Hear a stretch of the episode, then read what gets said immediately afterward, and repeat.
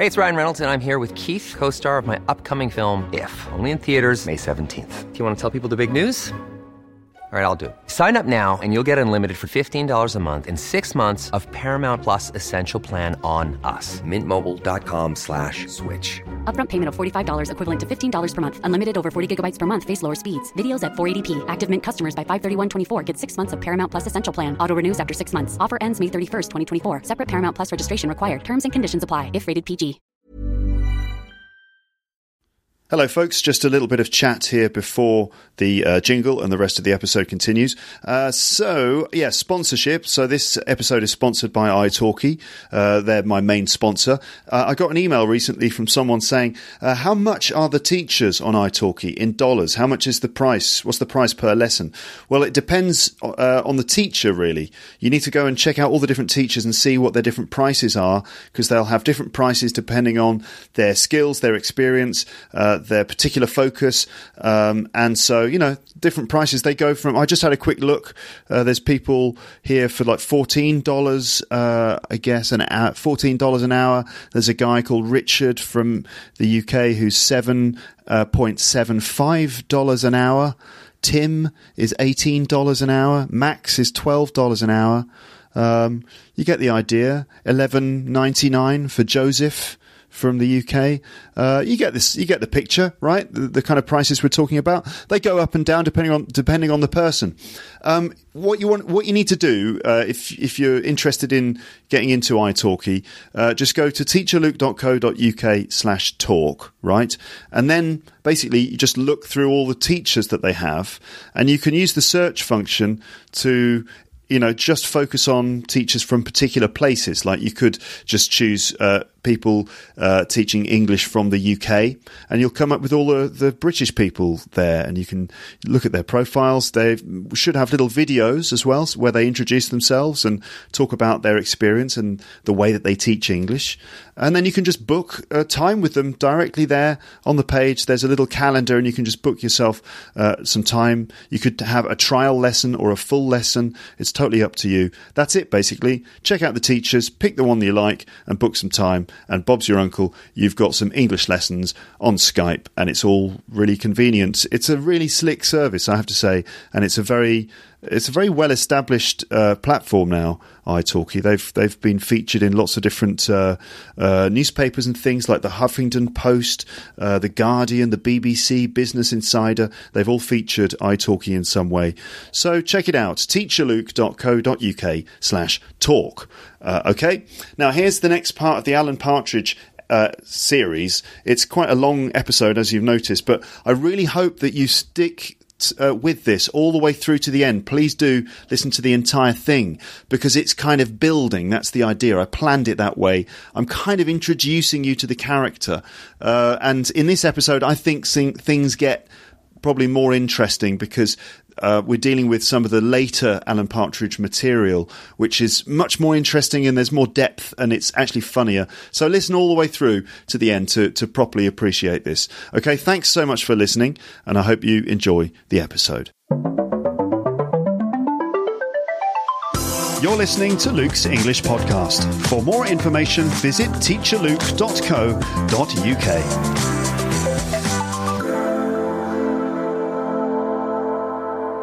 Hello, everyone. Here's the next part of this little series I'm doing about British comedy TV show Alan Partridge. Uh, you should listen to part one before you listen to this. Obviously, in part one, we um, basically explored who is Alan Partridge, what's the kind of profile of his character, and we listened to a few, a couple of clips that kind of showed us where Alan comes from. Uh, that he started out uh, as an as a sports reporter and then moved into becoming a chat show host and he had one series of his chat show uh, on the radio and another series uh, on the TV. And um, so his actual his chat show series ended in disaster. Actually, when he accidentally shot a man to death during an interview. So the very last episode of the TV series, um, he's interviewing someone and he accidentally shoots him to death, and it's very tragic and, and all that sort of thing. So the, the, the chat show series one finished in complete disaster. Now, the, the next clip we're going to listen to here, and what we're doing is listening to some comedy clips and then sort of breaking them down and helping you to understand them. All right, that's the that's the aim here. If you don't find them funny, that's all right. The the main thing, I suppose, is that we learn some English from it. But if you are finding it funny in the process, then wonderful. And you could maybe explore more episodes of Alan Partridge, uh, the TV show, the books, and the, the movie, and all that sort of stuff. And you could really enjoy it, and it might help you improve your English even more. I said in the previous episode that most Brits uh, know about Partridge, but uh, learners of English rarely know about him. But if you're interested in Britishness and British English, then I really think you should know about someone like Alan Partridge. So, we're going to move on to the next clip that we're going to listen to. Um, and this is basically Alan interviewing um, his boss, Tony Hayers, uh, on TV. And this is from the Knowing Me, Knowing Yule uh, Christmas special from 1995. So there was a Christmas special of Knowing Me, Knowing You, which was made as part of a contractual obligation in his deal with the BBC. That's the only reason it happened. And in that episode, he featured Tony Hayers. Tony Hayers uh, was the chief commissioning editor of the BBC at the time. Uh, not in reality, I mean, again, a fictional character. Um, as Alan is a fictional character. The whole thing's fictional. But anyway, in the fictional world of Alan Partridge, he invites his boss, uh, onto the show. This is the man who decides which programs are going to be on the telly. And inviting Tony Hayers is a terrible decision because Alan is hoping to get a second series of his chat show from Tony Hayers. Basically, being on the BBC, having a chat show on primetime television is like the, the, the status that Alan wants. This is what he really cares about, basically. This is the most important thing in the world for him, is achieving the level of celebrity that he thinks he deserves. And so he's hoping to get a second series of his chat show from Tony Hayers, but Hayers hasn't made the decision yet. And he's probably not going to give it to him anyway, because Alan's TV show was a, a disaster, and Alan Partridge is, is basically a walking disaster even though he doesn't realize it himself. So Alan interviews Tony, and it's very awkward. Alan is mainly concerned about whether he's got a second series of his chat show. He's assuming that he's got it because of his inflated sense of self worth which might be him subconsciously compensating for some deep issues that he has. Alan's a bit of a mystery. We don't really understand why he behaves in the way that he does, but we we think, and we we've got pretty good indications that he's got some serious issues going on in his life. He's, uncredi- he's incredibly unaware of himself, which is somehow a social crime in the UK. I think we're all very self-aware, and uh, if you're if you come across as not being really aware of yourself somehow, of not self-conscious and not self-aware, then that's kind of we find that a bit of a, a, sort of jarring thing socially. You have to be aware of who you are and make self make self-referential jokes or make fun of yourself. Alan can't do that.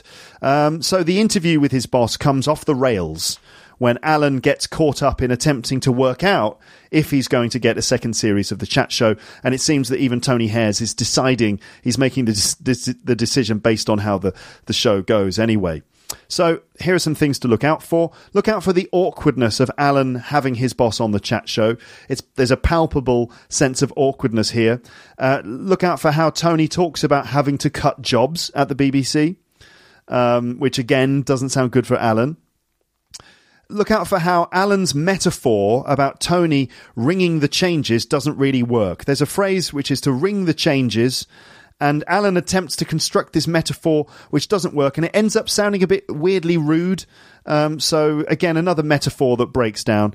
Uh, watch out for how Alan keeps pressing for confirmation of the second series, how he as- assumes that he's got one, although it's obvious to us that he hasn't, and how Alan ultimately ruins it for himself, and then how he attempts to appear politically correct, but he's very awkward about certain issues. Okay, so watch out for those things as we now uh, listen to Alan interviewing Tony Hayers, his boss, uh, on Knowing Me, Knowing Yule, the Christmas special. Now, this man looks like a clerk, or possibly someone who works in a bank, but in fact, he's my new boss, the new chief commissioning editor of BBC Television, Mr. Tony Hayers.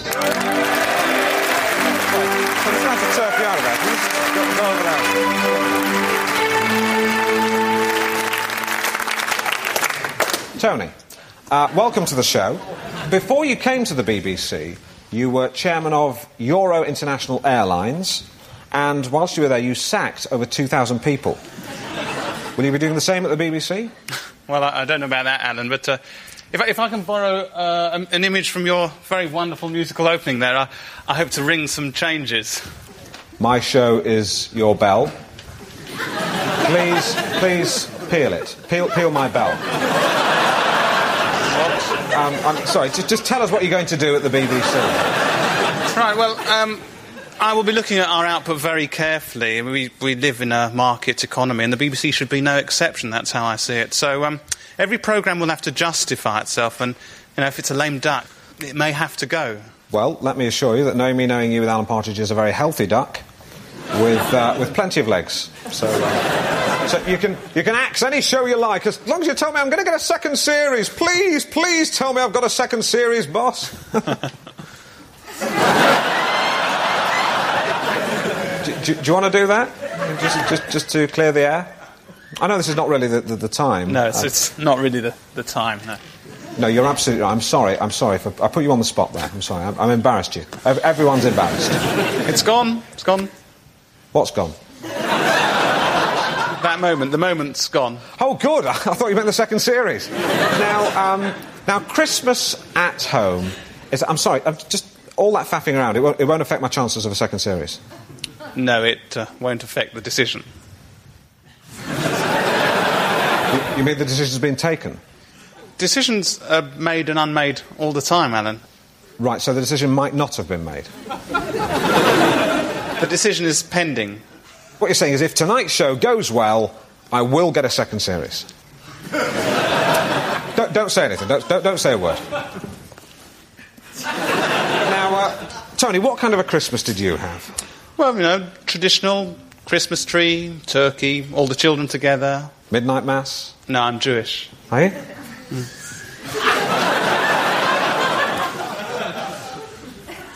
Jews are good. Okay. Um, all right, then. So let's go through that again. All right. We're going to have a little look at that again and break it down and uh, check out some of the specific things. That There was actually quite a lot of nice language in there because there were there was language of speculation about whether he's got a second series or not, conditional structures and things. So let's go back into that and we'll see um, we'll see what we find here. So Alan uh, gets the attention of Tony Hayers. They move down to the sofa to begin the interview, and then uh, we end up with this. Okay, here we go. Tony, uh, welcome to the show. Before you came to the BBC, you were chairman of Euro International Airlines, and whilst you were there, you sacked over 2,000 people. You were chairman of Euro International Airlines, and whilst you were there, you sacked over what? 200 people, 2,000 people? He sacked loads of people. To sack someone means to fire someone. It's the same thing. You're fired, uh, you're sacked. It means that you're telling someone they have to go, you know. That old thing. I've been through that language before. What usually happens when I explain that is that I then explain the phrase to let someone go. So I'm afraid we're going to have to let you go. Oh, oh okay. Uh, oh, you mean I'm sacked? Uh, I don't know why they always say we're going to have to let you go. It's as if you're straining to get away, and they're like, "Okay, we'll let you go free." Anyway, uh, three words, four words, okay, to sack someone, to fire someone, to let someone go, and to dismiss someone. Uh, they also work in passive forms to be fired or to get fired, to get sacked, um, to get dismissed or to be dismissed, and to be let go.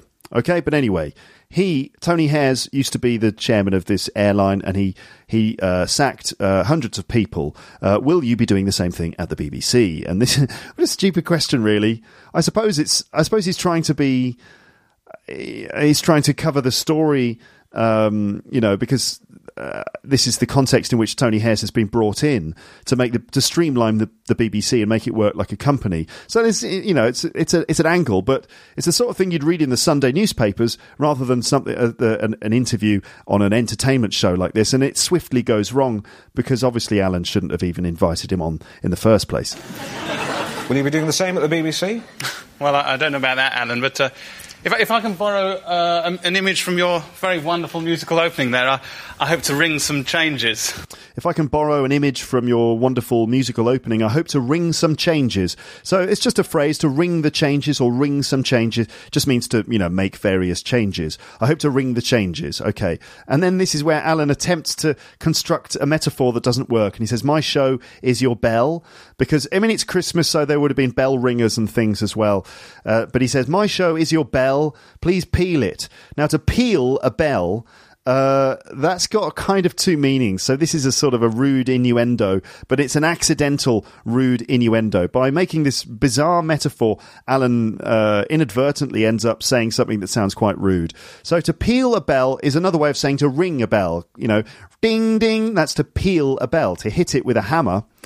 Uh, so he says, "My show is your bell. Please peel, peel it, peel my bell." But it also sounds like, well, peel would be to like remo- remove a layer of skin, like you peel an orange. And a person, if a man has a bell, do you know? You can imagine what that is. Uh, to peel my bell, uh, it's just purely accidental and very awkward and clumsy uh, metaphor. So uh, my show is your bell because he's going to ring the changes. So uh, please feel free to peel it. Peel, peel my bell. Uh, what? My show is your bell. Please, please peel it. Peel, peel my bell. Um, I'm sorry. Just, just tell us what you're going to do at the BBC. Right, well, um, I will be looking at our output very carefully. We, we live in a market economy, and the BBC should be no exception. That's how I see it. So um, every programme will have to justify itself, and you know, if it's a lame duck, it may have to go. If it's a lame duck, it may have to go. Okay, so a lame duck is basically a sort of a useless thing, something that's unsuccessful or ineffectual. Um, basically, something that doesn't work is a lame duck. Okay, so uh, if it's a lame duck, it will have to go.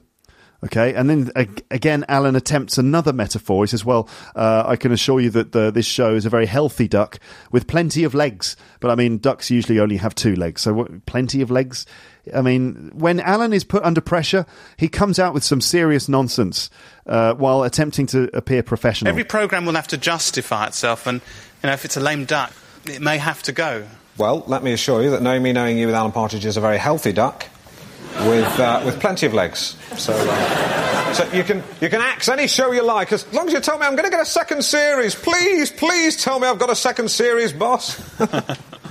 Now, this is the sort of thing that TV presenters do. They sort of might go into this kind of voice like this. Oh, sometimes TV presenters act kind of strangely. They've got certain presentational tics or little weird things that presenters do when they are presenting TV shows. They oh, they pretend to sort of oh, please, please, no. They might pretend to do weird things like that. I mean, it must be the same in your countries. The way that presenters present things, they just sometimes do odd things that we wouldn't normally do in real life. And this is an example of that. At- Alan attempting to make this into a light-hearted situation. Oh, just tell me uh, I'm, I'm going to get a series, boss.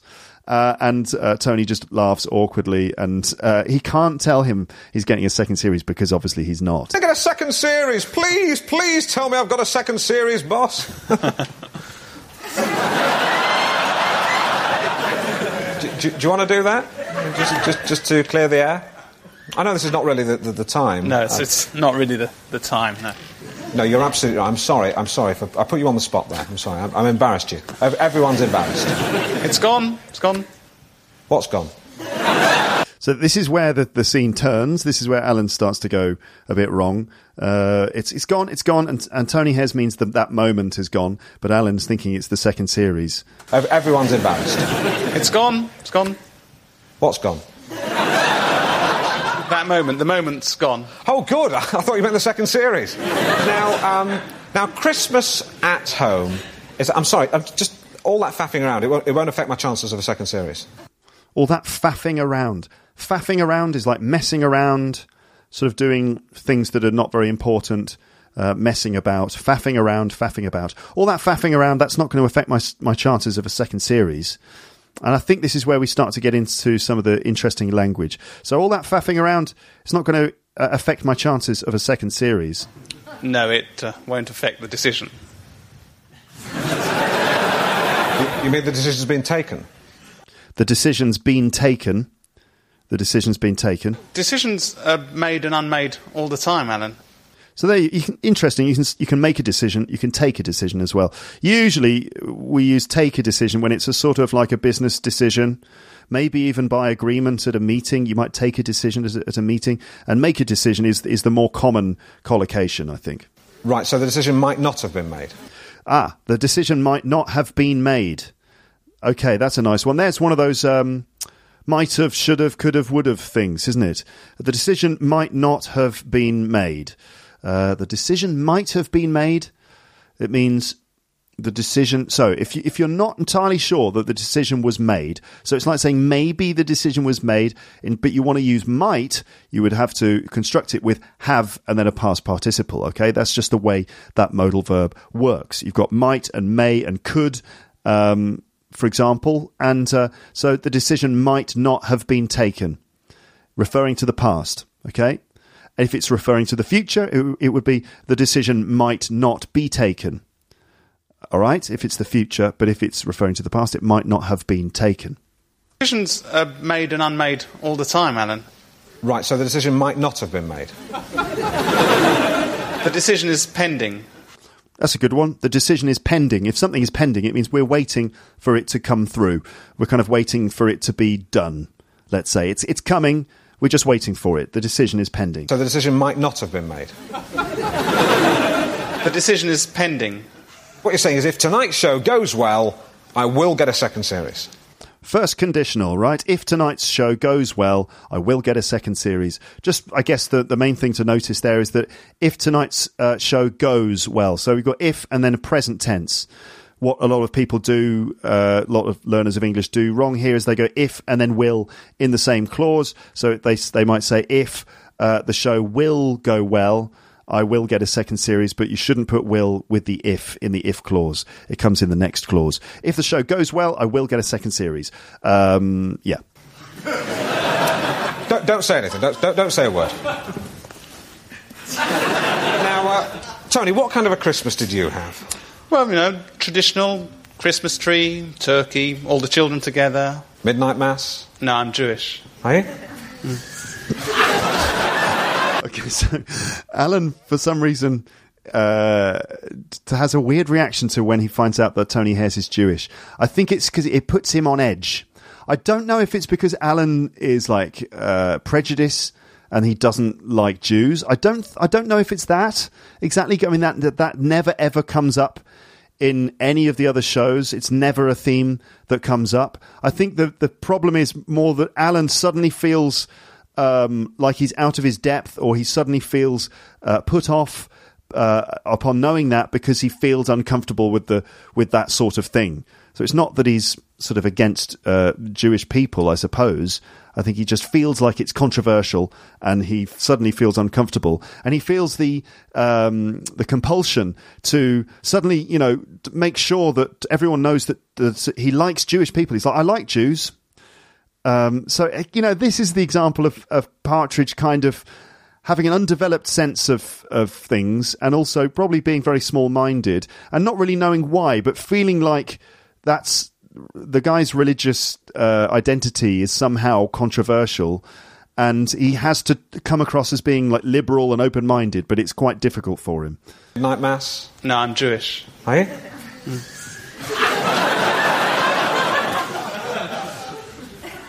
Jews are good. Jews are good.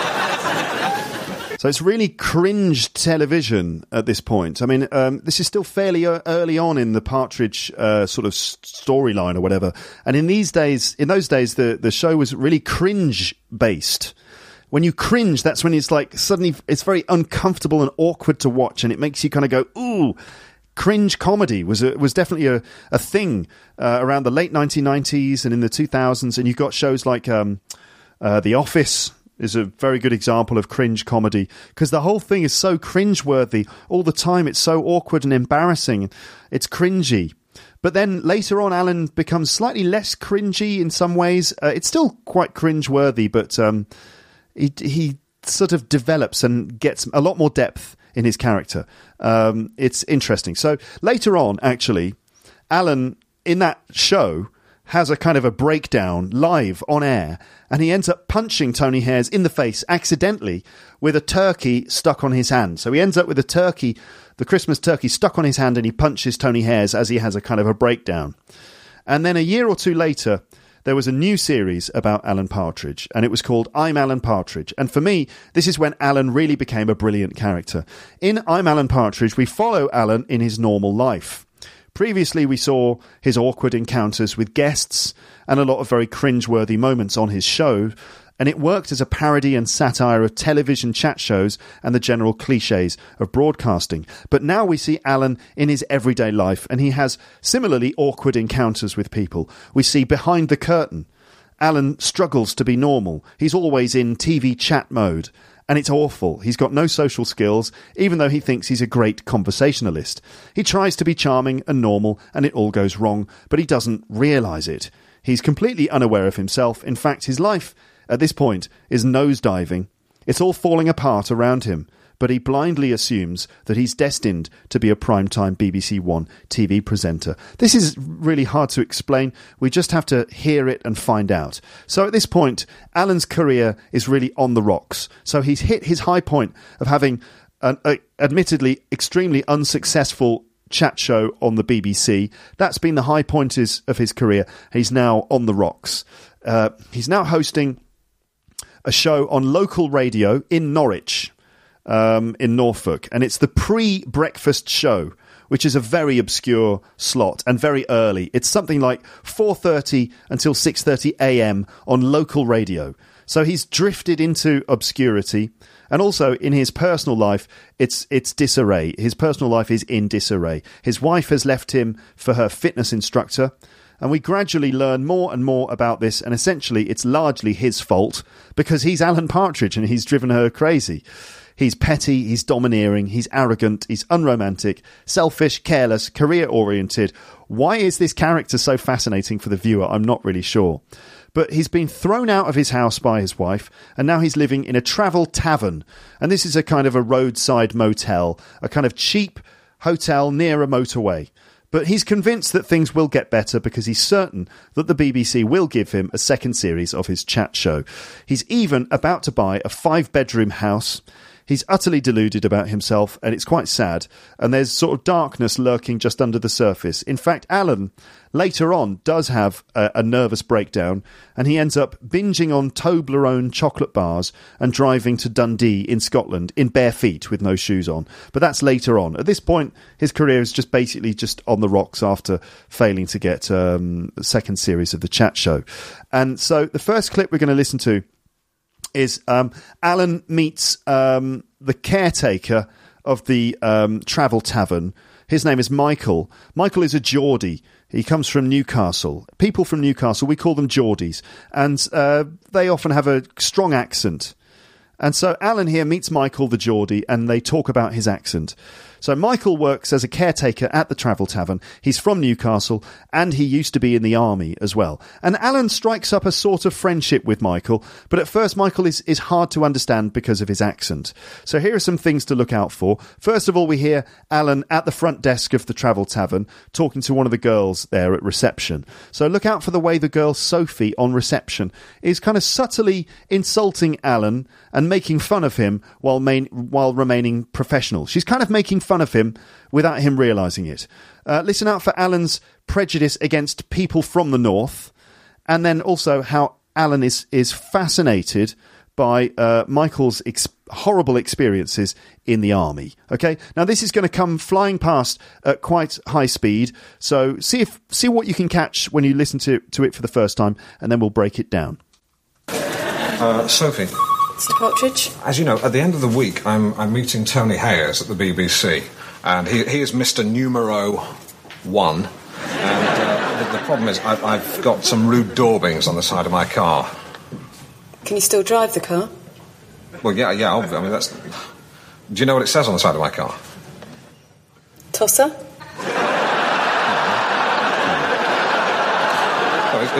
It's, it's, it's, you're, in, you're, in, the right ballpark. It, it, no, it, it um, actually says uh, cock, piss, partridge. Is everything all right? Mr. Partridge, um, has got has got some rude graffiti. Graffiti? What, in the hotel? No, no, God, there's, there's never any graffiti in the hotel. Although, in the Gents a couple of weeks ago, I did see someone had drawn a, a lady's part. Mm. It's quite detailed. Mm. Well, the guy obviously had talent. That's the trouble. But no, it's, it's, it's not the. It's not, not the, no, it's, it's on the side of my car. It says cock, piss, partridge. Which, which is uh, which is illegal. Is she new? Yes, she is. Um, I mean, I'm basically driving around in an obscene publication. And I'd love to get my hands on the bastard. Or bitch, might be a lady. Could I take five minutes? Yes, of course. Maybe nip enough for a fag. Don't worry about your car, Alan. I'll get Michael to sort it out for you. Okay. Oh, talk of the devil. Morning, Miss Partridge. Yeah, I was just Michael. Michael, I was just saying to uh, Susan, a bit of a job for you. Uh, unfortunately, some vandals have sworn all over my car again. Vandals, eh, Miss Partridge? You know, makes me wonder what it's all about. A boot. Aye, you know, vandals, you know. What, what is it all about? Oh, about. Sorry. Sometimes it's difficult to understand the uh, the Geordie people. You know, what I reckon is that if they had themselves proper jobs, they wouldn't be up to all this, you know, larking every night. What? What I'm saying is that, like, if they had themselves proper jobs, you know, for the gantil, then they wouldn't date. You know, a lot of them's from broken homes. Sorry, Mark, that was just a noise. all I got there was uh, broken homes. And a, a broken home is not an excuse for evil. You, look at you. Do you uh, go around drawing, I don't know, peephole bras on the wall? Aye, but it was different for me, like, because, you know, I, I was in the army when I was 17. Well, there you go. They taught you a trade. Minor repairs. Aye, that and killing. Really? Oh, aye. I've seen some terrible things, mind. What, like, like three men burning in a tank going, oh. You, you wouldn't want to know, Mr. Partridge. I'll be honest, I'm pretty curious. I, but I'd basically like to understand man's inhumanity to man and, and then make a programme about it. Anyway, uh, regarding the uh, graffiti, if you could uh, kill that, I'll see you read me, uh, me, me old uh, fishy on a dishy. I'll tell you what I'll do. I'll do just like a quick fix on it for now. You've gone again. Good night. All right. Uh, I wonder how much of that you could understand. All right, folks. Don't worry. I'm here to help. Okay. I'm, I'm trying to help. Anyway, so first of all, Alan has an interaction with Sophie, and Sophie's kind of she finds Alan ridiculous, and she makes fun of him, and she can't stop laughing. She can't stop giggling when he says his stupid things, and she has to keep leaving the front desk because she she keeps giggling. And the other woman, Susan, is there. She's more professional. She sort of takes over, and then well, then he um, well, let's see. Let's go through it again. Uh, Sophie. So you understand the problem here that Alan has got. That someone, a vandal, a graf- someone has uh, written some rude graffiti on the side of his car, and it says "cock piss partridge" on the side of the car. um, which, uh, it- I mean, it just shows that I guess people, the general public, don't like him.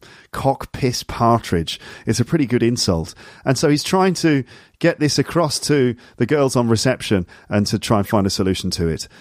Partridge? As you know, And and so he uh, he says, uh, you know, some vandals have written some rude daubings on the side of my car. Just the choice of the word daubings. No one uses the word daubings. It's like a weird sort of formal official word. Um, you know, like the way that on on the train, you know, the, the, the, the conductor on the train uses special train language, like you know, uh, you know, your next station stop is Leamington Spa. Please alight the train here. Alight the train. This train terminates here. Please alight for services to Stratford. Alight. No one says alight in real life. It, you would say get off the train. But for some reason on the train they're saying please alight here for services to Stratford. Um, and similarly, Alan speaks in this kind of register where he uses words like this that come from a more formal uh, register, which used in everyday uh, situations just doesn't work, and it makes him come across as yeah, I mean, he's like a TV pres- a bad TV presenter just stuck in normal life. I've got some rude daubings on the side of my car. uh, Sophie. Mr. Partridge? As you know, at the end of the week, I'm, I'm meeting Tony Hayers at the BBC, and he, he is Mr. Numero One. And uh, the, the problem is, I've, I've got some rude daubings on the side of my car. Can you still drive the car? Well, yeah, yeah. I mean, that's. Do you know what it says on the side of my car? Tosser? Okay, I like the way she she actually offers a suggestion as to what it might say on the car because she obviously thinks he's a tosser. So I've got some rude daubings. Um, you know, do, do you know do you know what it says? A, a tosser. Um, it's a, a nice little insult. Do you know what it says on the side of my car? Tosser? Oh, it's, it, it's, it's, you're, in, you're in the right ballpark. It, it, it, no, it, it um, actually says uh, cock, piss, partridge. Right, Sophie's now giggling and turning away because she can't stop laughing at Alan. Is it This is kind of an interesting character because we, we when we watch the show, we're laughing at him. We're definitely laughing at Alan at this point.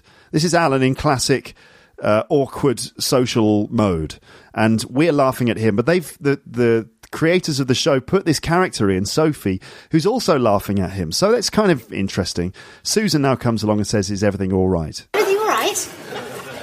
Mr. Partridge um, has got has got some rude graffiti. Uh, S- Sophie has to leave because she can't handle it anymore. Graffiti? What, in the hotel? No, no, God, there's, there's never any graffiti in the hotel. Uh, so uh, this at this point, Alan does one of his typical things, which is adding unnecessary details and going into unnecessary details, um, digging himself into a hole. So he says, "No, there's never any graffiti in the hotel," but then he feels it necessary to talk about one piece of graffiti that he did see, and he talks about it in too much detail. He said someone had drawn a picture of a woman's part on the wall of the toilet. So also the choice of language is weird. A woman's part. So he means the you know the genitalia of a woman. Someone had drawn that on the side of the bathroom, but he chooses to say a woman's part, and then he continues and says, well, you know, the f- interesting thing was he was actually quite talented. So apparently he. he the, the drawing was like particularly good. Uh, why it was necessary to say that we don't know, but that's just Alan. Although, in the Gents a couple of weeks ago, I did see someone had drawn a, a lady's part. A lady's part as well. It's quite detailed. Well, the guy obviously had talent. That's the trouble. But no, it's, it's, it's not the. It's not, not the. No, it's, it's on the side of my car. It says cock, piss, partridge. which, which is uh, which is illegal. Is she new? Yeah. So he's saying, is she new? Meaning, is Sophie new? Because she keeps coming in and then having to go back out because she keeps laughing at Alan. Yes, she is. I mean, I'm basically driving around in an obscene publication. I'm driving around in an obscene publication. An obscene publication would be like a book or a magazine or a photo that's considered to be obscene. Uh, an obscene publication. It could be like a yeah, um, like a like a story or a novel that's considered very offensive. That would be an obscene publication. I'm driving around in an obscene publication. I'd love to get my hands on the bastard. Or bitch, might be a lady.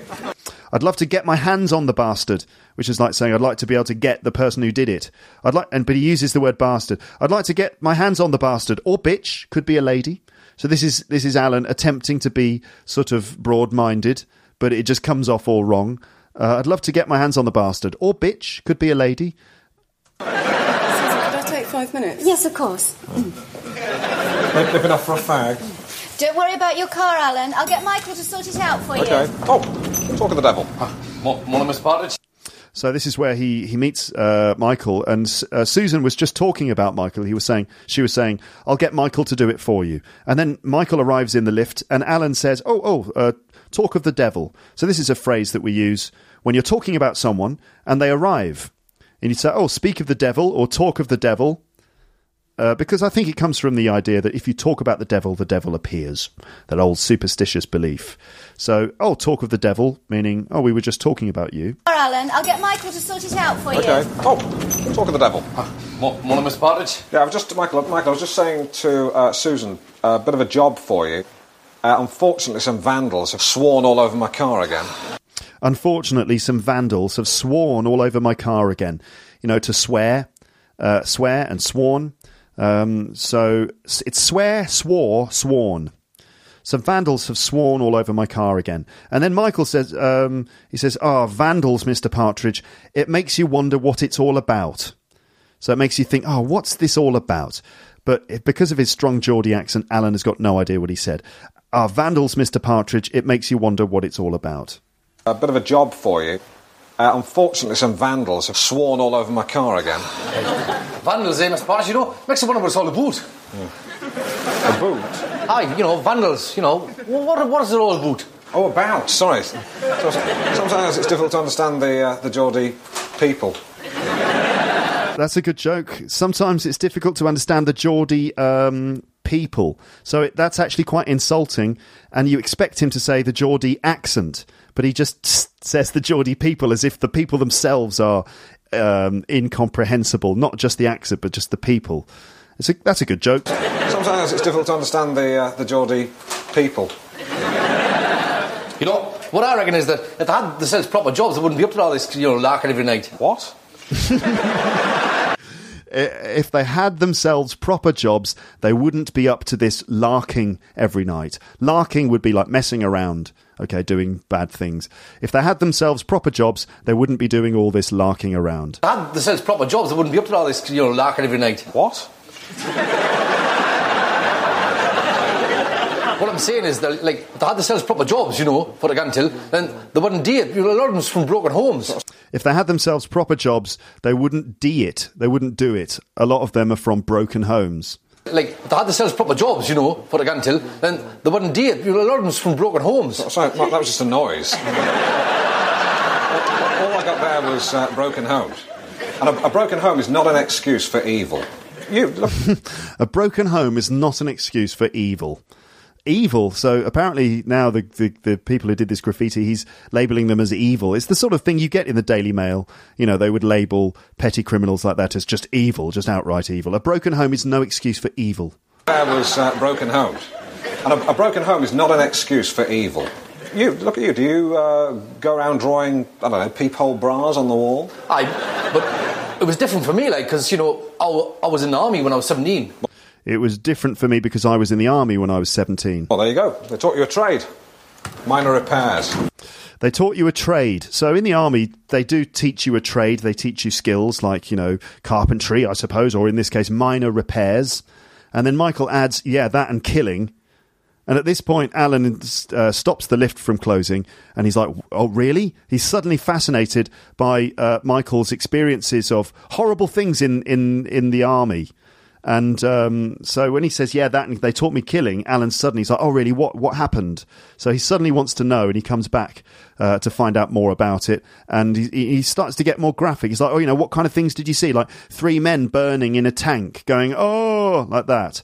And um, and Alan's like, you know, I, just I'm I'm quite interested in man's inhum. I'd like to understand man's inhumanity to man, and then make a TV show out of it. Because ultimately, all that he cares about is making TV shows that he thinks are going to have mass appeal, but which probably will be quite bad taste. You know, like exploring in great detail the the atrocities of war, just for some sort of slightly twisted uh, reason. So as soon as uh, Michael says, "Yeah, they taught me killing," Alan is bang straight in there, and he wants to know all the gory details and then make a TV show out of it. Oh, I was in the army when I was 17. Well, there you go. They taught you a trade. Minor repairs. Aye, that and killing. Really? Oh, aye. I've seen some terrible things, mind. What, like, like three men burning in a tank going, oh. You, you wouldn't want to know, Mr. Partridge. I'll be honest, I'm pretty curious. I, I would- but I'd basically like to understand man's inhumanity to man and, and then make a programme about it. anyway, uh, regarding the uh, graffiti, if you could uh, kill that, I'll see you read me, uh, me, me old uh, fishy on a dishy. I'll tell you what I'll do. I'll do just like a quick fix on it for now. You've gone again. Good night. Another typical sort of Alan thing to do where he cuts off the conversation. He just doesn't want to have the conversation with the person anymore and he finds some way of cutting it off. And in this case, he's just said, You've you've gone again, which is what you say to someone on the telephone when they when they keep breaking up. Like, sorry, you've gone again. But in this case, it's because of Michael's accent. He's saying, Oh, sorry, you've gone again, and he just lets the lift close. Okay, so that was an interaction between Alan and Michael there. And this is that was him at the um at the Travel Tavern where he's now living. Now, uh, we're going to move on to the next clip here. And this is Alan's pretend meeting with Tony Hayers. Uh, so Alan's got another meeting with Tony Hayers set up. Remember, he's the chief commis- commissioning editor of the BBC. He's the guy responsible for uh, whether or not Alan will have a second series of his chat show. And in order to in order to prepare for the uh, meeting, he's going to have a like a simulation, a pretend meeting with um, his personal assistant, uh, Lynn. Now, Lynn is a really important character in Alan Partridge. She's his personal assistant. And Lynn is interesting. She's, uh, I guess, a middle aged woman. She's very conservative. She's very religious. Uh, she's quite shy and retiring. And she's incredibly devoted to Alan. She's like the only person who's always there for him. But Alan constantly is condescending to her. He's quite insulting to her. He, he uh, is unaware of her feelings and he's mean, really. Uh, he doesn't pay her very much and generally he's, she's like his put upon assistant. And so um, Lynn is also she's so shy and sort of. Uh, uh, I guess shocked by anything really. She's so conservative that uh, she's sort of an interesting character for Alan to bounce off. And uh, um, so in this scene, uh, Alan is preparing for the interview with Tony Hayers uh, by doing a simulation in which Lynn is going to be Tony Hayers. So um, Alan grossly overestimates his chances of getting a second series. And even the pretend meeting that he has with Lynn, and Lynn is pretending to be Tony Hayers, even that meeting goes wrong with Alan demanding to have a second series from Lynn and then putting Lynn down at the same time. And this is how Alan imagines his negotiating style to be, even in his fantasized versions of situations he fails which is one of the fascinating things. He often does this. He go he has these imagined dialogues uh, out loud where he's talking to someone and even the dialogue that he's imagining goes wrong and he ends up having an argument. So in this case it's a fantasized dialogue with Tony Hayers but it's Lynn and it kind of goes all wrong and he fails even in that situation. So I'd like to watch out for these things. So watch out for how Alan imagines his meeting with Tony Hayers will go including the kind of locker room banter, you know, that sort of male banter that he expects to have at the sort of high executive level, talking to Tony about smoking Cuban cigars and maybe drinking whiskey. He expects to have this kind of gentleman's banter. And then watch out for how even his fantasy version of things uh, go completely wrong. So Lynn comes to the door of Alan's um, travel tavern this is from I'm Alan Partridge, Series 1, Episode 1. Okay? Uh, so he's in the travel tavern. There's one little run, long running joke that goes through the whole series, and that's what Alan has in his drawer. There's a drawer on the table in his tav- in his room in this hotel, and there's a joke that we never see what's in the drawer, but various characters sometimes accidentally open it and they see something in there, and it's always a shocking moment. So we only we're left to imagine what's in that drawer, and he always has to come up with excuses like, "Oh, that was there when uh, I moved in," for example. But you might hear a reference to that. But let's listen to how Tony sets up this simulated meeting with Tony Hayers and how it all goes wrong. Okay, Lynn, uh, quick practice for this meeting with Tony Hayers this Friday. Uh, so, you be Tony Hayers. Hello, Tony, how are you? I'm fine. How are you?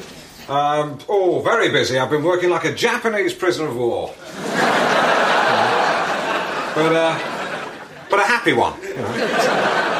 Would you Would you like a second series of your chat show? I think it'll be a bit tougher than that, Lynn. We might give you a second series. That's about right. okay, uh, small talk. Uh, would you like a Cuban cigar, Tony? Oh, yes, please. Rolled on the thighs of a virgin. I'm being bawdy, Lynn. Enjoy it. well, uh, he might make that noise. Be a bit weird. Right, uh, you said you might give me a second series. Why is there any doubt? Things have to be compartmentalised, Alan. You know, for example, in this drawer, you...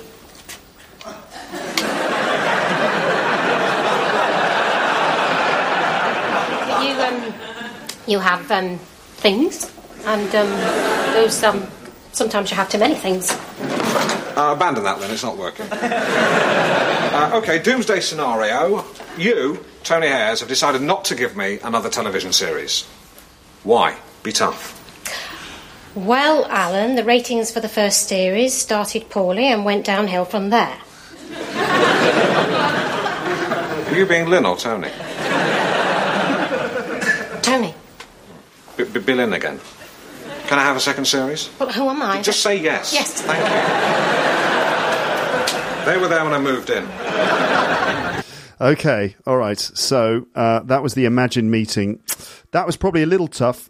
I'm just. It was quite short though, so I'm going to go through uh, some of that again. Let's see if we can find the right spot.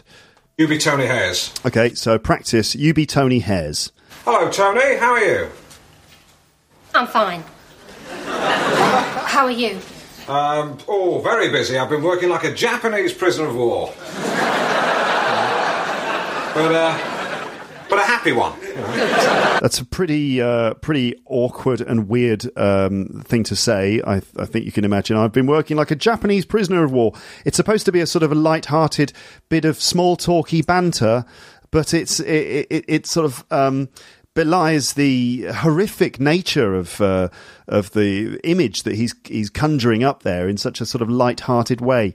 So there's a, a real, uh, again, that's him being very tactless.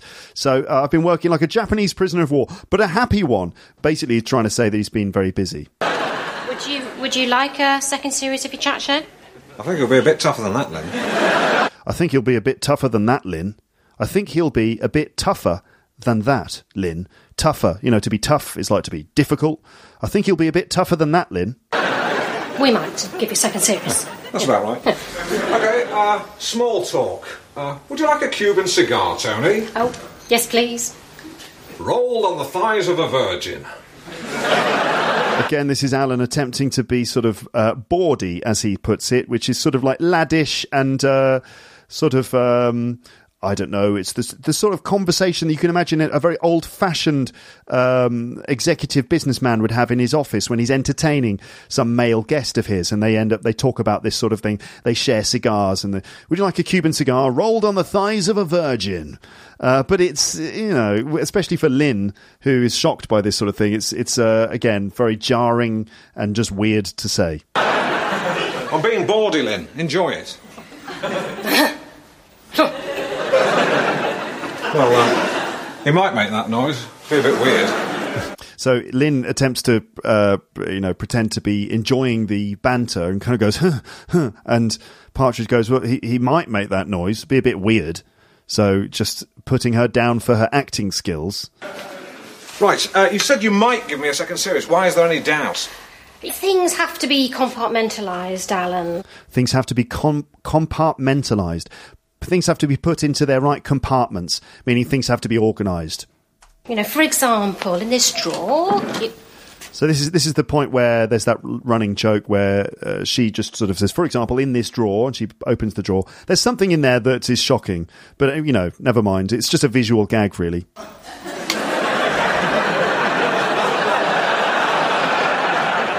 you um, you have um, things, and um, those um, sometimes you have too many things. Uh, abandon that, then, It's not working. uh, okay, doomsday scenario. You, Tony Hayers, have decided not to give me another television series. This is a doomsday scenario. Doomsday scenario. Doomsday is like the end of the world. So a doomsday scenario, like worst case scenario. Why? Be tough.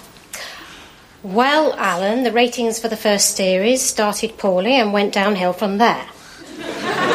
So this is true.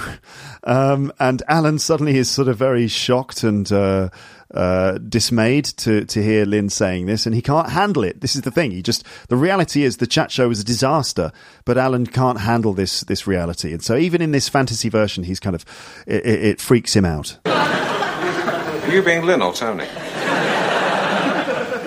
Tony, B- B- be Lynn again. Can I have a second series? well, who am I? Just say yes. Yes. Thank you. All right, so he ends up forcing her to say yes, even though even in the fantasy version it doesn't quite go right. Now, we're nearing the end of this episode, but I need to do one more clip, and this is Alan's real meeting with Tony Hayers. And this is one of the, the part the clips from this show that many people know. It's quite a famous um, clip, this one, because there are certain things that happen.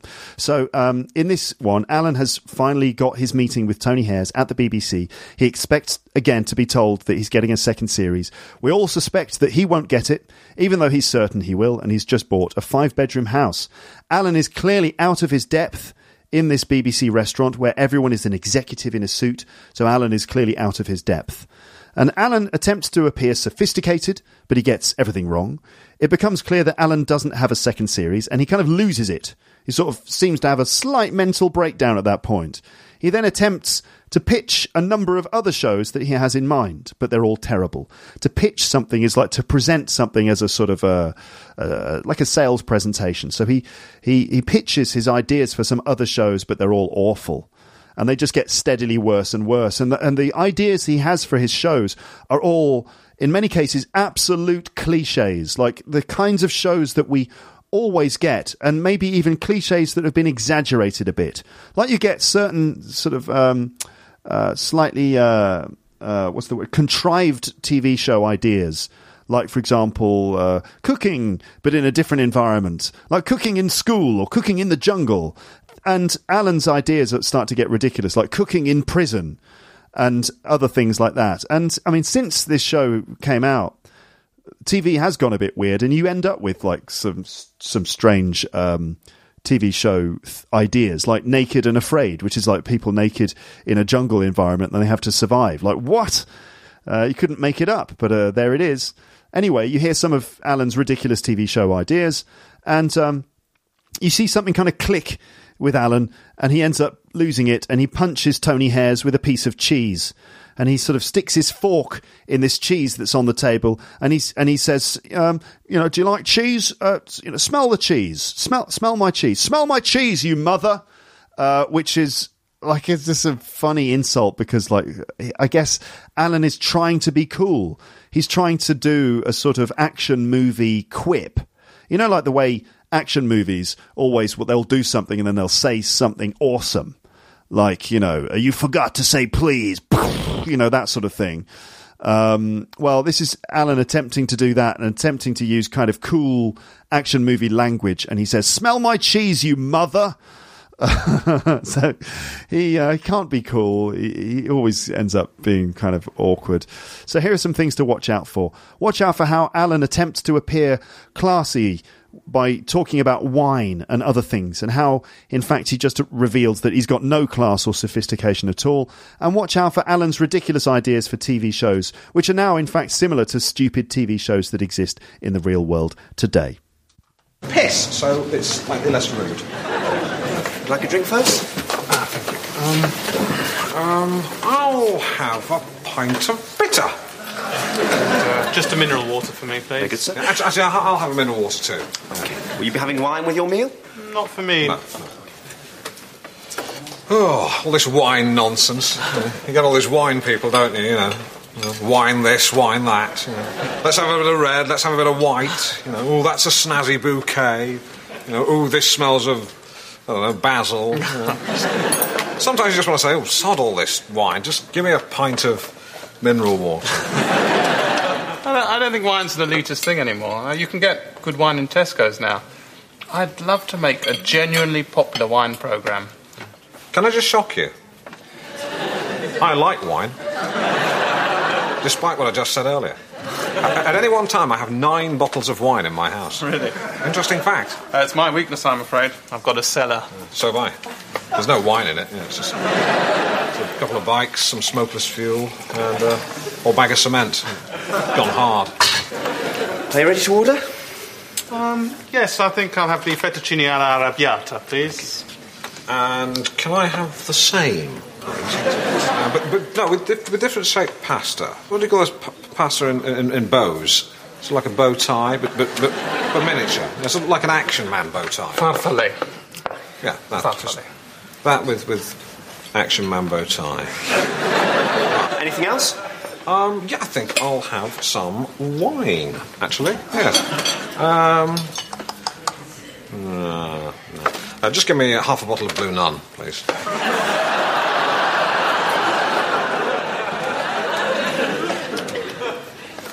I loved your uh, article in The Guardian, by the way. Really? Yes. I love that phrase you used. It was very, very clever, where you said, uh, revolution, not evolution.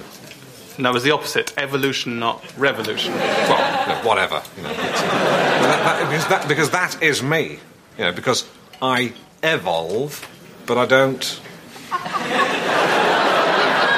revolve. Or vice versa, you know. I suppose what you're trying to say is you don't want another Chris Evans on your hands. No, that is what we want. I'm your man. Th- that's what I wanted to talk about, Alan, your career. I can see a lot of very exciting opportunities ahead for you. Really, I oh, can. Got- Can I just say, this is music to my ears. Really- Wha- wha- wha- What are you doing? What are you doing? Pouring the wine out. I want you to pour a little bit, let me sip it, and then pour the rest. Well, I've already poured hot. It's, it's all right.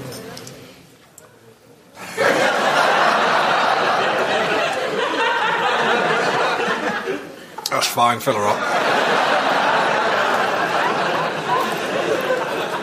Oh, here's to our future relationship at the BBC. See, I, I don't think you should see your future just at the BBC, Alan. I just think it's time for you to consider moving on to new pastures. H- have I got a second series? There's so many opportunities no, no, for no, actually, let, let- let me, let me rephrase that. Um, can I. uh, No, actually, I'll just repeat the question. Have I got a second series? No. Oh, thank you. That's all I want to know. Tony! Oh, Peter, hello, how are you? Fine, fine. Um, uh, Alan, this is Peter Linehan. He's revamping our current affairs output. Um, uh, we, uh, we haven't met, but I liked your chat show. Thank you very much. Has he given you another series? No, he won't give me one. Give him another series, you swine. yeah, give me another series, you shit.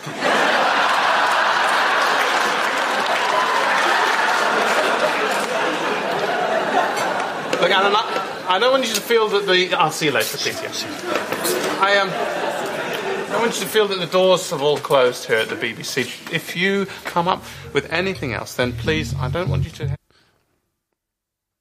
At that point, Alan has like a little daydream. It's kind of like uh every now and then in the show, he sort of drifts away and he kind of has this weird little daydream, but then he comes back and uh, we carry on. Don't hesitate. If you have any other ideas, I'd, I'd be very interested. Got them here, got them here. Right. Uh, right, okay. Shoestring, Taggart, Spender, Bergerac, Morse. What does that say to you about regional detective series? There's too many of them? That's one way of looking at it. Uh, another way of looking at it is people like them, let's make some more of them. Um, a detective series based in Norwich called Swallow. Swallow is, uh, is a detective who tackles vandalism. Bit of a maverick. Not afraid to break the law if he thinks it's necessary. Um, you know, he's, he's not a criminal, you know, but you know, he, he will perhaps travel at 80 miles an hour on the motorway if, he, for example, he wants to get somewhere quickly. Think about it. No, no one had heard of Oxford before Inspector Morse. I mean, th- this, this will put Norwich on the map. Why would I want to do that? Yep, fair point. Fair point. Okay, um, right, Alan attack. Like the Cook reports, but with a more slapstick approach. uh, arm wrestling with Chas and Dave. I don't think so. Pity, because they were, they were very keen on that one. Right, now, you, you, ah, you like this, right. Knowing ME, knowing you. I, Alan Partridge, talk to ME sufferers um, about the condition. Um, you know, we, we intersperse it with their favourite pop songs, make it light-hearted, you know, give them a platform. You, you, you, you- you've got to keep the energy up because you can't... you don't like it, that's all right. No, that's okay. Inner city sumo. What's that? We take fat people from the inner cities, put them in big nappies, and then uh, get them to throw each other out of a circle that we draw with chalk on the ground. No, it's a bad idea. Very cheap to make. do it in a pub car park. No, no. If you don't do it, Sky will. Well, I'll live with that. Is that it? Well, um, no, no, no. Um, cooking in prison. Uh, a, a partridge amongst the pigeons. What's that? Well, it's just a title. I mean, um, well, no. It, uh, opening sequence: me in Trafalgar Square, feeding the pigeons, going, "Oh God!" No, no, I'm sorry. No, stop. um, um, youth hosteling with Chris Eubank.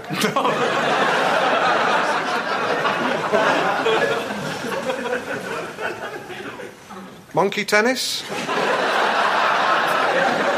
There is to be no second series. And I've listened to your ideas, I've listened to them all, and I haven't liked a single one. Tony, I've, I've, look, I've just bought a house. It's, it's like it's got a Buck Rogers toilet. One yank, all gone. We don't owe you a living. You are someone who has a proven track record for making mostly bad television programs. That, that's, that's, that's bollocks. No, it's, go on. it's, it's not bollocks. Your, your programs were appalling. The ratings were ninth of what we could have expected. They started badly, they, got worse. badly, yeah, they got worse. Oh, your programs, your programs. Now you're making a fool of yourself. Uh, who do you think you are? Well, unfortunately for you, I am the chief commissioning editor of BBC Television. Oh, let's forget about all this. Got some cheese? No, thank you. It's quite nice. Hmm, smells. Do you, want to, do you want to smell it? No, thank you. Smell the cheese. No, I don't want to smell it. Smell my cheese. Alan, please. Why not? Smell my cheese, you mother! I think that's quite enough, thank you. I've got cheese! This is cheese! Okay, and Alan runs out of the, the building uh, holding the cheese, going, I've got cheese, this is cheese. Okay, right, now that may be a little tricky. I am going to go through this again. And let's see, where were we? Where are we? Okay, this is when he just enters the BBC. Okay, then. All right, let's do this. Come on, let's let's let's uncover this. And we're not finished because there's at least one more scene after this that I have to do, and then that will be the end of the episode. All right, now uh, let's go through that scene again and let's break it down. What if Tony Hayers sees Cook past Babtridge painted on the car? Don't worry, Lynn, I'll play it down. So they're just entering the BBC. Past, which I can understand, but then cock and piss. So Alan is uh, as he's walking into the restaurant with Tony Hayers, he's explaining uh, how he's covered up the uh, graffiti on his car that said "cock piss partridge," which is not a good idea to, to say that. Table for two, sir? Yes, please. Uh, no, sorry, you. Yeah, You- you- name of Hayers. Like to follow me? Yeah. We managed to rectify it though, because it, it now says, by adapting it, it now says cook, where it once said cock, and uh, it says it says pass now, where uh, where it once said piss. So it's slightly less rude. Would you like a drink first? So Alan is is attempting to try and work out the the right tone to use when talking to Tony Hayers. He doesn't know how to kind of uh, speak on his level. He's trying to assess what he should be doing at the at the table as well. He doesn't know what kind of drink to to order. He's he's absolutely out of his depth. So he's trying to f- predict what the right drink will be, and he ends up with just I, I, you know what? I'll have a pint of bitter. So he does that because it's sort of like he's desperately trying to work out what he should be drinking, and that's miles off. That's definitely far. But actually, it doesn't matter. He could have just ordered anything he wanted.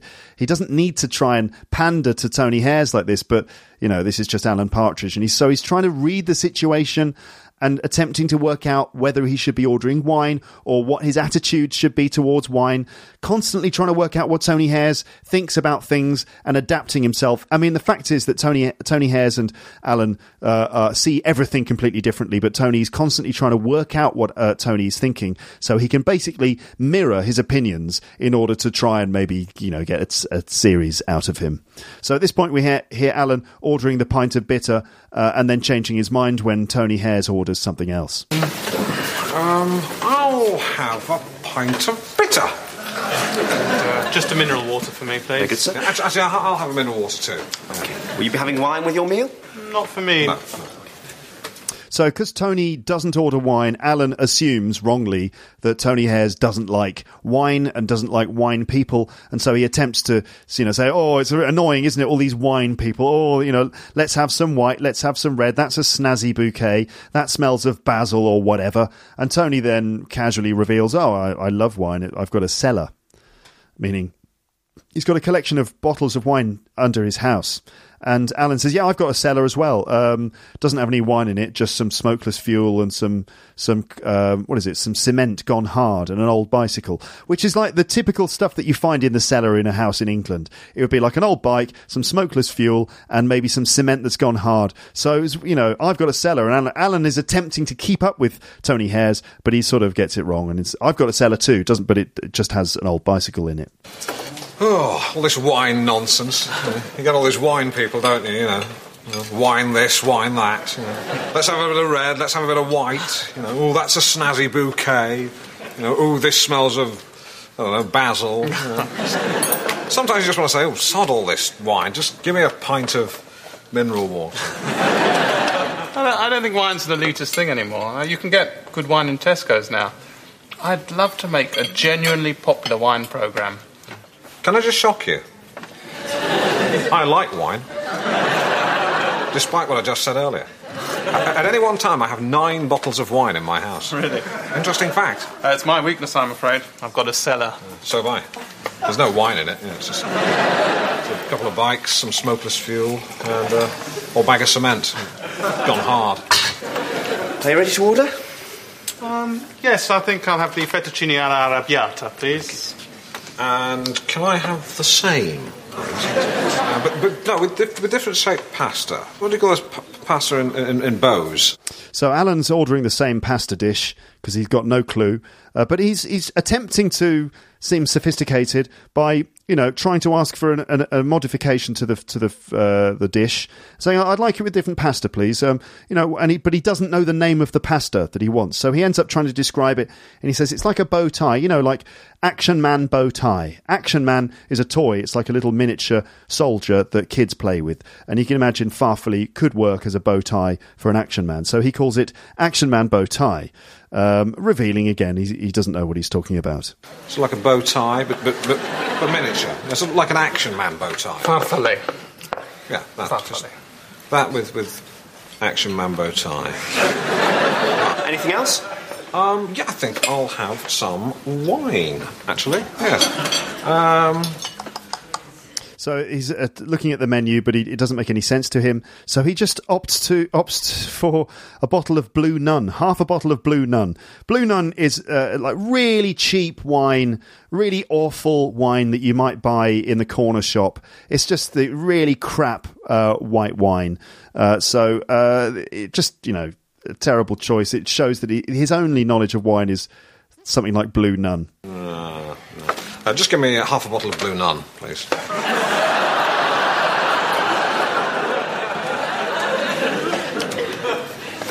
I loved your uh, article in The Guardian, by the way. Really? Yes. I love that phrase you used. It was very, very clever, where you said, uh, revolution, not evolution. No, it was the opposite. Evolution, not revolution. A huge mistake to make because obviously it's a huge difference between evolution, not revolution, and revolution, not evolution. They're two different things, uh, I guess, opposed to each other in some way. Uh, but um, Alan attempts to save the situation, going, "Well, I agree with you because you know it's, it's exactly like me because I evolve." But and then he realizes that he's gone too far, and it doesn't make sense. I evolve, but I don't revolve. If you revolve, it means you go round and round, turning round like a like a record player. So I, it, it's exactly right for me because I don't I evolve, but I don't revolve. Uh, it doesn't make any sense. And then he kind of says, well, basically what you're saying is you don't want another Chris Evans on your hands. Chris Evans was a radio DJ uh, on BBC Radio who was quite controversial and he did some unpredictable things and he got sacked by the BBC um, and it was a bit of a controversy at the time. And Alan's saying what you don't want is another Chris Evans on your hands. And then Tony says, well, that's exactly what we do want. And Tony and uh, Alan does a U-turn immediately and he goes, I'm your man. So, you know, he's just desperately trying to work out what Tony wants and trying to appeal to him. You know, whatever. You know, that, that, because, that, because that is me. You know, because I evolve, but I don't revolve. Or vice versa, you know. I suppose what you're trying to say is you don't want another Chris Evans on your hands. No, that is what we want. I'm your man. Th- that's what I wanted to talk about, Alan, your career. I can see a lot of very exciting opportunities ahead for you. Really, I can. I've got- can I just say, this is music to my ears. So at this point, the waiter starts pouring the, the blue nun into the glass and he's pouring the whole glass out. And Alan wants to do the whole ritual of having a little bit poured into the glass, tasting it, and then nodding to the waiter uh, to, to, to let him know that it's okay to. F- to uh, fill his glass, but the waiter has basically filled Alan's glass, and he's like, "Whoa, whoa, what are you doing? I I want you to put a little bit in first, so I can taste it." And instead, Alan goes, "Oh well, never mind," and he just literally downs a whole glass of blue nun, like drinks the whole glass, puts it on the table and goes, Yeah, that's fine. Fill her up. Fill her up. Now, that's what you would say to a, a guy in a garage if your car is empty of fuel. You'd say, Yeah, fill her up. And so, you know, you wouldn't say, Fill her up for a glass of wine. What are you doing? What are you doing? Pouring the wine out. I want you to pour a little bit, let me sip it, and then pour the rest. Well, I've already poured hot. It's, it's all right.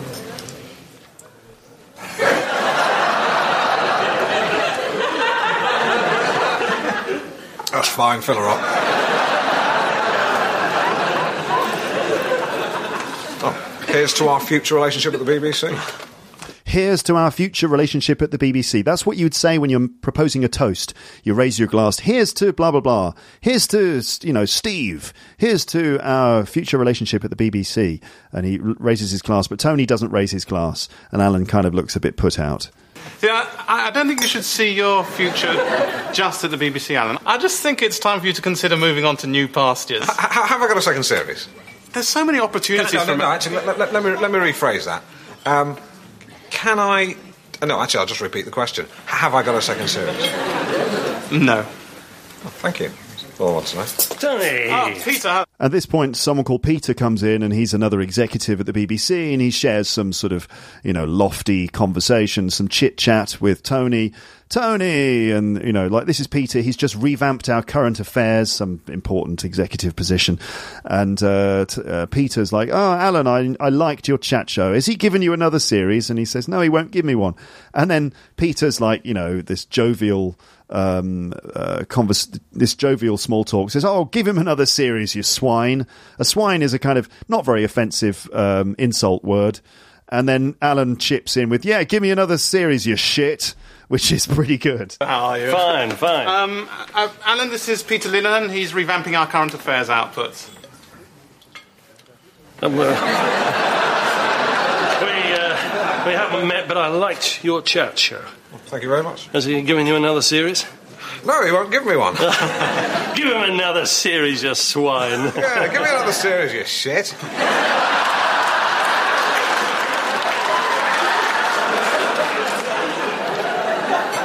Look, Alan, I, I don't want you to feel that the. I'll see you later, Peter.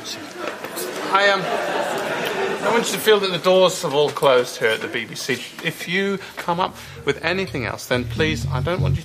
Okay, that's where Alan had his has his little daydream. And then um, Tony says, "You know, have you got any other ideas?" Which is quite nice. And then Alan, of course, has other ideas which are pretty stupid and ridiculous, but you might not get them because I think they're quite specific to like UK stuff. Uh, right, okay. Shoestring, Taggart, Spender, Bergerac, Morse. So these are all detective TV shows. We have loads of detective TV shows in the UK. There's lo- there's so many of them, and they they're very unoriginal, and it's kind of lazy broadcasting, just very easy kind of uh, unoriginal sorts of shows. And there are too many of them. Basically, everybody knows. And Alan pitches an idea for a TV detective series, which is very cliched, like completely cliched and stupid as well. Saying like this uh, detective who is willing to like he's a maverick. He doesn't play by the rules. For example, he's willing to drive 80 miles an hour uh, on a motorway if he wants to get somewhere really quickly. That's like 10 miles an hour breaking the speed limit. So it's he's not really much of a maverick. What does that say to you about regional detective series? There's too many of them? That's one way of looking at it. Another way of looking at it is people like them, let's make some more of them. Um, a detective series based in Norwich called Swallow. Swallow is, uh, is a detective who tackles vandalism. Bit of a maverick. Not afraid to break the law if he thinks it's necessary. Um, you know, he's, he's not a criminal, you know, but you know, he, he will perhaps travel at 80 miles an hour on the motorway if, he, for example, he wants to get somewhere quickly. but think about it. No one had heard of Oxford before Inspector Morse. I mean, th- this, this will put Norwich on the map. Why would I want to do that? Yep, fair point. Okay, um, right, Alan Attack. Okay, now this one, he says it's like the Cook Report with a more slapstick approach. The Cook Report was a TV show in which a, a, a journalist went to people's front doors and confronted them. So it's like businessmen who cheated, uh, cr- you know, dodgy cr- uh, criminal plumbers and stuff, and he'd go and confront them. So Alan Attack would be like the Cook Report with a more slapstick approach, which suggests that he would be going to people's front doors and like jumping on them or attacking them or something. Like the Cook Report, but with a more slapstick approach. uh, arm wrestling with Chas and Dave. Chas and Dave are sort of musicians from the East End of London, and they would do. They were like minor celebrities in the UK. Arm wrestling with Chas and Dave. That's just ridiculous. Arm wrestling. You know, that's when two people uh, lock arms over a table and attempt to push the other one's hand to the to the surface of the table. Arm wrestling with Chaz and Dave. I mean, it's ridiculous, but you could imagine it happening in a, in a way. And he says it's a pity because they were very keen on that. I don't think so. Pity, because they were, they were very keen on that one. Right, now, you, you, ah, you like this, right? Knowing ME, knowing you. knowing ME. So you know the TV show Knowing Me, Knowing You. Well, this is knowing ME, Knowing You. ME is a sort of mysterious a condition that affects a lot of people. It's actually very serious, and it's I guess they call it these days chronic fatigue syndrome, and that's when people are just terribly tired, but there's not any obvious reason why. Chronic fatigue syndrome or ME. So this is a terrible idea for a TV show. Knowing ME, knowing you with Alan Partridge. This is where Alan Partridge ex- uh, does a show for sufferers of ME, and they uh, have uh, you know give them a, you give them a platform. You have their favourite music, and you've got to keep the energy up. Oh, that's the kind of uh, the the joke in there. I, Alan Partridge, talk to ME sufferers um, about the condition. Um, you know, we, we intersperse it with their favourite pop songs, make it light-hearted. You know, g- give them a platform. You, you, you, you- you've got to keep the energy up because you can't. can't What- what? You don't like it. That's all right. That's okay. Inner city sumo. What's that? We take fat people from the inner cities, put them in big nappies, and then uh, get them to throw each other out of a circle that we draw with chalk on the ground. No, it's a bad idea. Very cheap to make. do it in a pub car park. No, no. If you don't do it, Sky will. Well, I'll live with that. Is that it? What? Um, no, no, no. Um, cooking in prison. uh, uh, a partridge amongst the pigeons. What's that? What is it?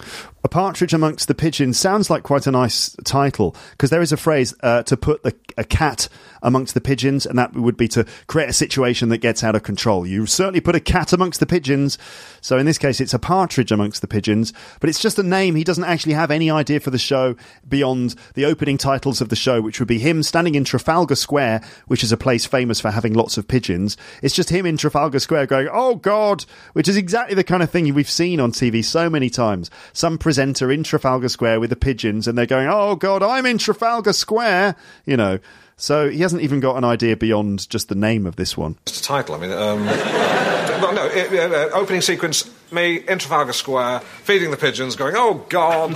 No, I'm sorry. No, stop. um, um, youth hosteling with Chris Eubank. youth hosteling.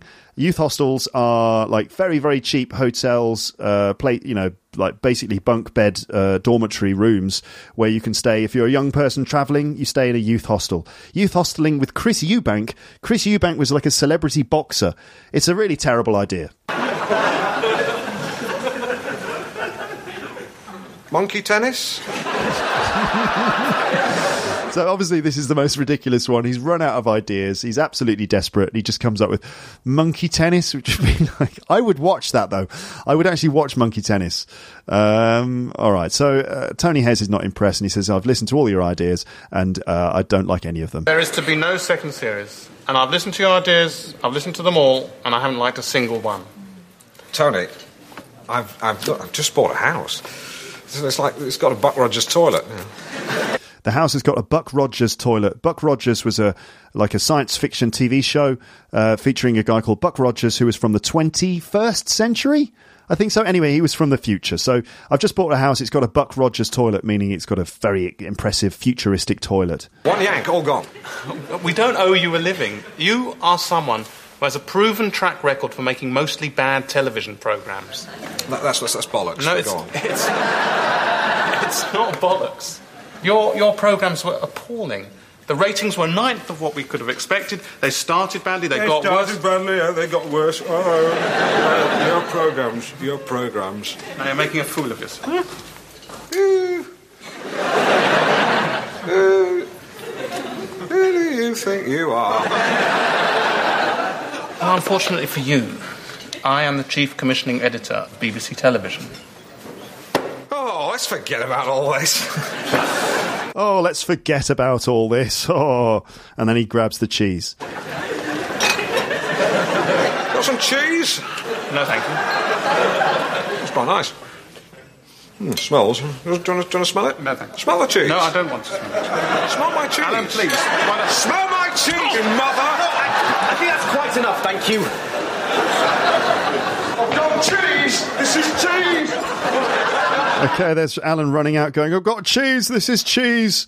Okay, we're going to do the last uh, clip we're going to do in this episode. I've got to move fairly quickly because we're going quite long here. This is Alan and Lynn in the car after the the, the terrible Tony Hayers' meeting, and uh, Alan is sitting in the car uh, with uh, Lynn. I think in the car park, maybe of the uh, the BBC or the car park of the uh, of the Travel Tavern, and um, Alan's sitting with Lynn, and Lynn is attempting to um, be sympathetic to Alan and trying to help him feel better. But Alan is devastated about this, and he sits there and he he um you know he's, he's saying you know that was a negative, and right now I need two positives. So again, this is Alan speaking in slightly dramatic sort of Hollywood language to an extent. That was a negative, and right now I need two positives. And then he says, you know, and then he explains. He says, um, one to cancel, one to cancel out the negative, and another one just so I can have a positive. And then, um, you know, Lynn is attempting to console him. And Alan says, you know, I just want to be able to say, you know, I'm Alan Partridge. Join me as tonight my guests are, I don't know, Chris Rea.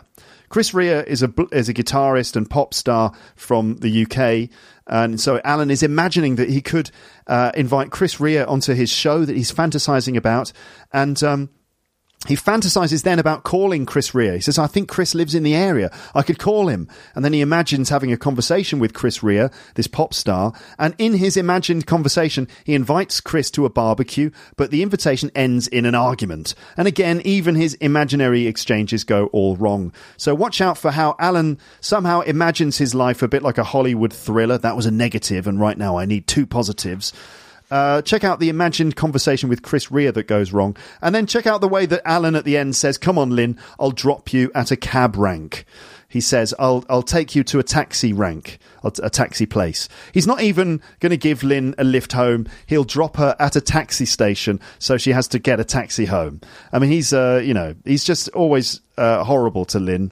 So let's listen to that sketch or that scene right now.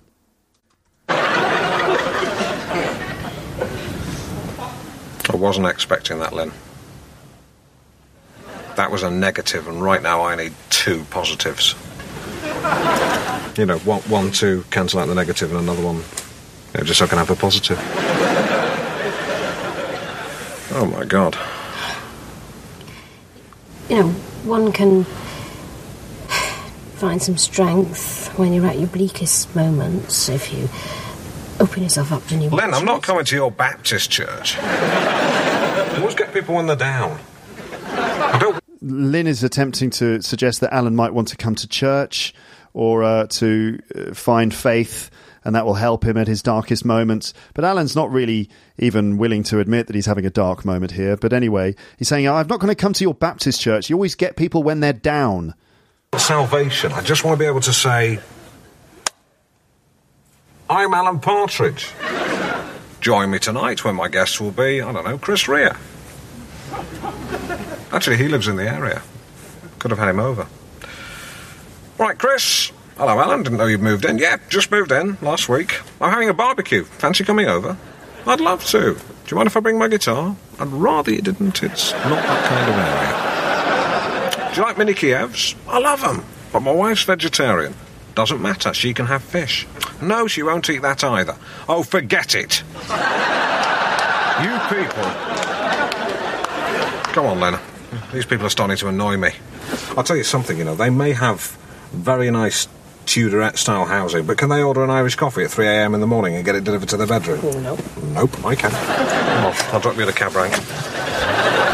So these people might live in very nice houses, but can they order an Irish coffee uh, at, at 4 a.m. or 2 a.m. and have it delivered to their hotel room? No, they can't. I can. So he's uh, attempting to make himself feel better about uh, his situation. That's the end of this episode, folks. You made it. Yes, you made it until the end. Well done. Seriously, well done for making it all the way through to the end here. It's quite long. I'm going to just stop here right now. There may be more coming. I've got more. I've got one more episode in the pipeline uh, about Alan Partridge uh, because you know, I just got to, I've got to get this out of my system.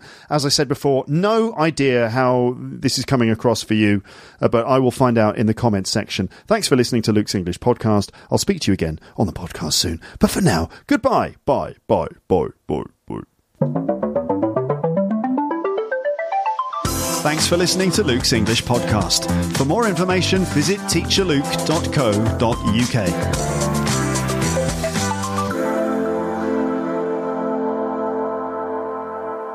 love the Beatles. Yeah, so do I.